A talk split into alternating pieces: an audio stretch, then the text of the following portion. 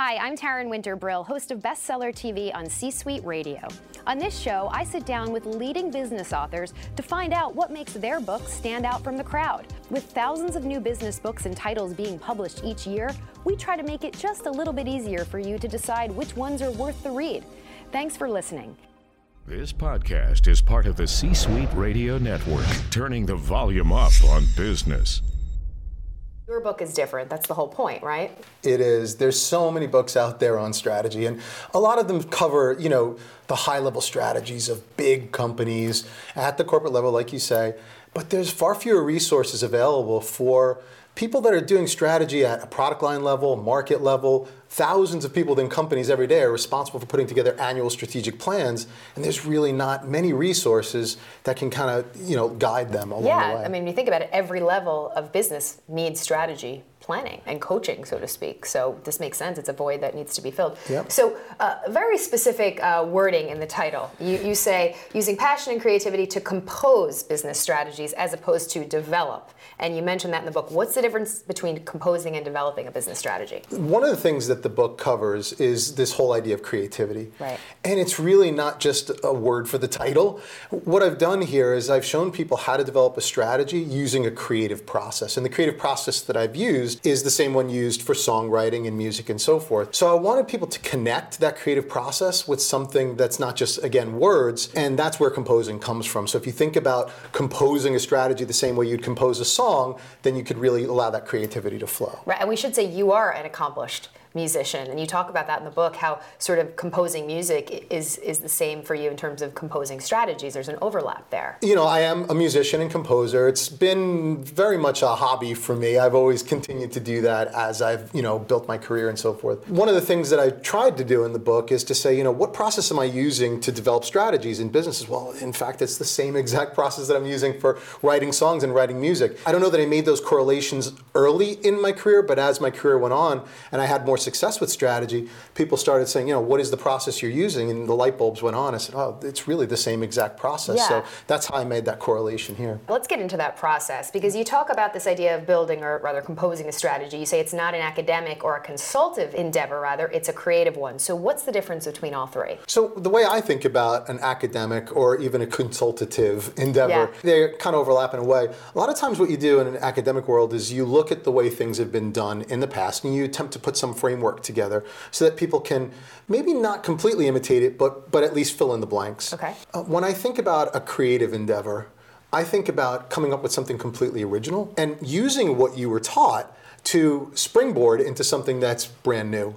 And, and that's really the difference. So rather than kind of give a step by step process here, which it is there, but the process I'm trying to step people through is a process of a new way to think about their ideas and a process to enable them to generate new ideas that haven't been thought of before. So it's not a systemic exercise then. It's not a systemic exercise. I mean, there is definitely a framework, and you know, I guess if you wanted to fill in the blanks, you could. But really, the, the meat of the process is to enable you to think differently, and then apply that thinking to something that hasn't been done. Okay, so so let's get into it. For someone out there who says, "I'm just not a creative person, Bob, can I not compose strategies?" I mean, how do you tap into your own individual creativity? Yeah, it's one of my pet peeves, in fact, because a lot of people tend to categorize themselves. They'll say, "I'm either creative or I'm not creative." Right, it's one or the other. Yeah, and sometimes it has to do with kind of the field that you're in. So you talk to, you know, people that are in engineering or technical backgrounds or financial backgrounds, and they won't consider themselves creative. And then maybe people in the arts and music and others, they'll consider themselves creative. It's interesting though because I do training for a living Yeah. and I, I spend a lot of time with a lot of different companies. And in the beginning of every one of my courses, I'll ask, how many people here have ever had a great new idea?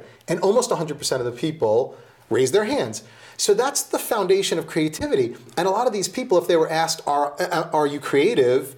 they probably would say no. But yet you have all these great ideas. So really, what we're trying to do in the book is to say, okay, take those great ideas, and now the, the second part of creativity is being able to express them. So how do you take that and express it to somebody else? And that's really what we're trying to cover here. and acknowledge it because like you said people don't realize they have these ideas and they are creative they just don't know that they're they're being creative That- they're, they're not giving themselves enough credit they're not giving themselves enough credit. And really, it's about taking those ideas and connecting them with somebody else, which anybody has the capability to do. Not everybody does it, especially if you categorize yourself as non creative, then you're never going to do it. Right. And so that's kind of, again, one of the things yeah we're trying to address. sort of psyching yourself out so you're trying to psych us in exactly. so to exactly. speak um, and to do that, you talk about, you devote a lot of the book to this idea of proficiencies. There's four of them, and this idea of aria, which is really nice. It's a play on words. It's very clever because it relates to the musical theme. So tell us a little bit about that. Yeah, so aria is meant, so before we get into any steps of a process and so forth, what you really need to look at is what kind of skills do you have to have? What kind of skills do you need to develop? And I call them proficiencies because in some ways it kind of gives it that creative flair. But it's not just about having skills, it's about mastering skills, Right. which is what proficiencies are. So, kind of going back to what, what is ARIA, if you think about strategy for centuries, what are the questions that are asked? It's where have we been? Where are we now? Where are we going? And how are we going to get there? And so, what I've done is I've put together a proficiency that relates to each one of those questions. So, the first proficiency is analysis, which really answers the question of where are we now. Right. The second is recollection, which is where have we been. Right. The third is intuition, which is where are we going?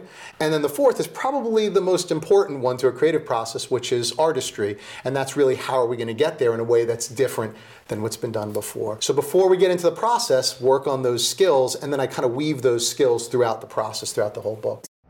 C Suite Radio.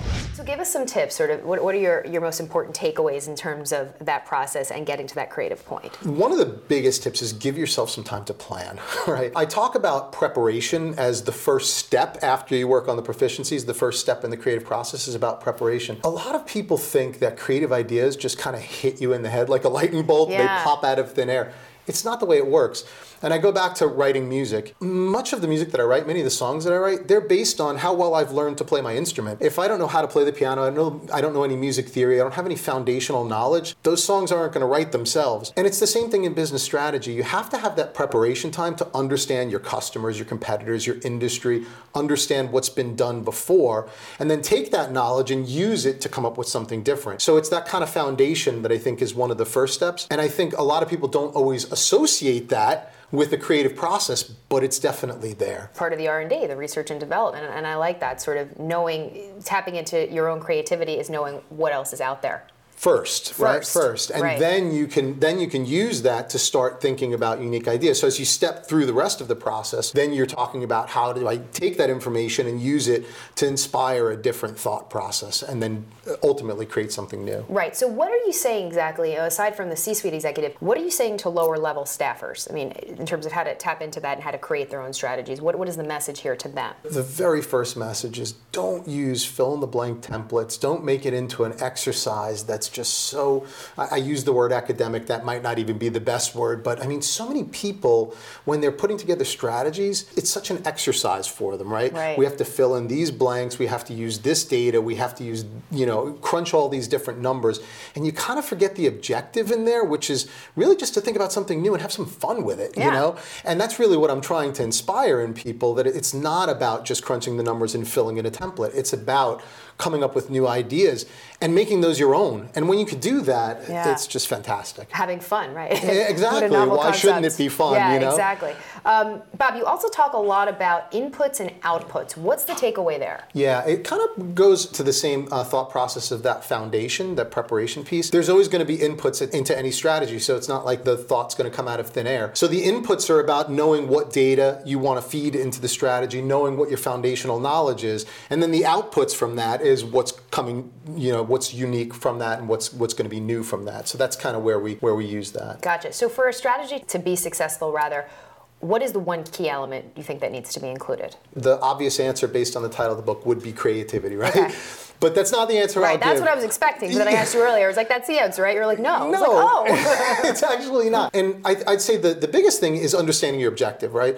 What is a strategy? A strategy is really just a plan to meet an objective, understanding all the different variables that are that you're facing, and then saying, okay, how am I going to meet that objective facing those different variables? Well, so understanding the objective is the first thing. In businesses, most of the time, the objective has something to do with revenue growth and profitability Sure. and those types of things. But if you put a strategy together just to do that, I say that that's motivated, right? That's a motivated strategy because I'm motivated to grow. It's all about me. But when you think about your customers and you think about what your strategy will ultimately do for somebody else, I say that that's an inspired strategy. And, and that's really the most important element of a strategy is understanding what your target market is, what you want that target market to feel, and then how are you going to express what you want them to feel through whatever you're going to create here through your strategy. So that's really the, the element that I think is actually missing, believe it or not, from a lot of company strategies, is that focus on the market, that focus on their audience. It shouldn't be missing. Right. But it is. well, all that said, I mean, is that what inspired you to write the book, your own personal experience and going through that whole process of what you just described?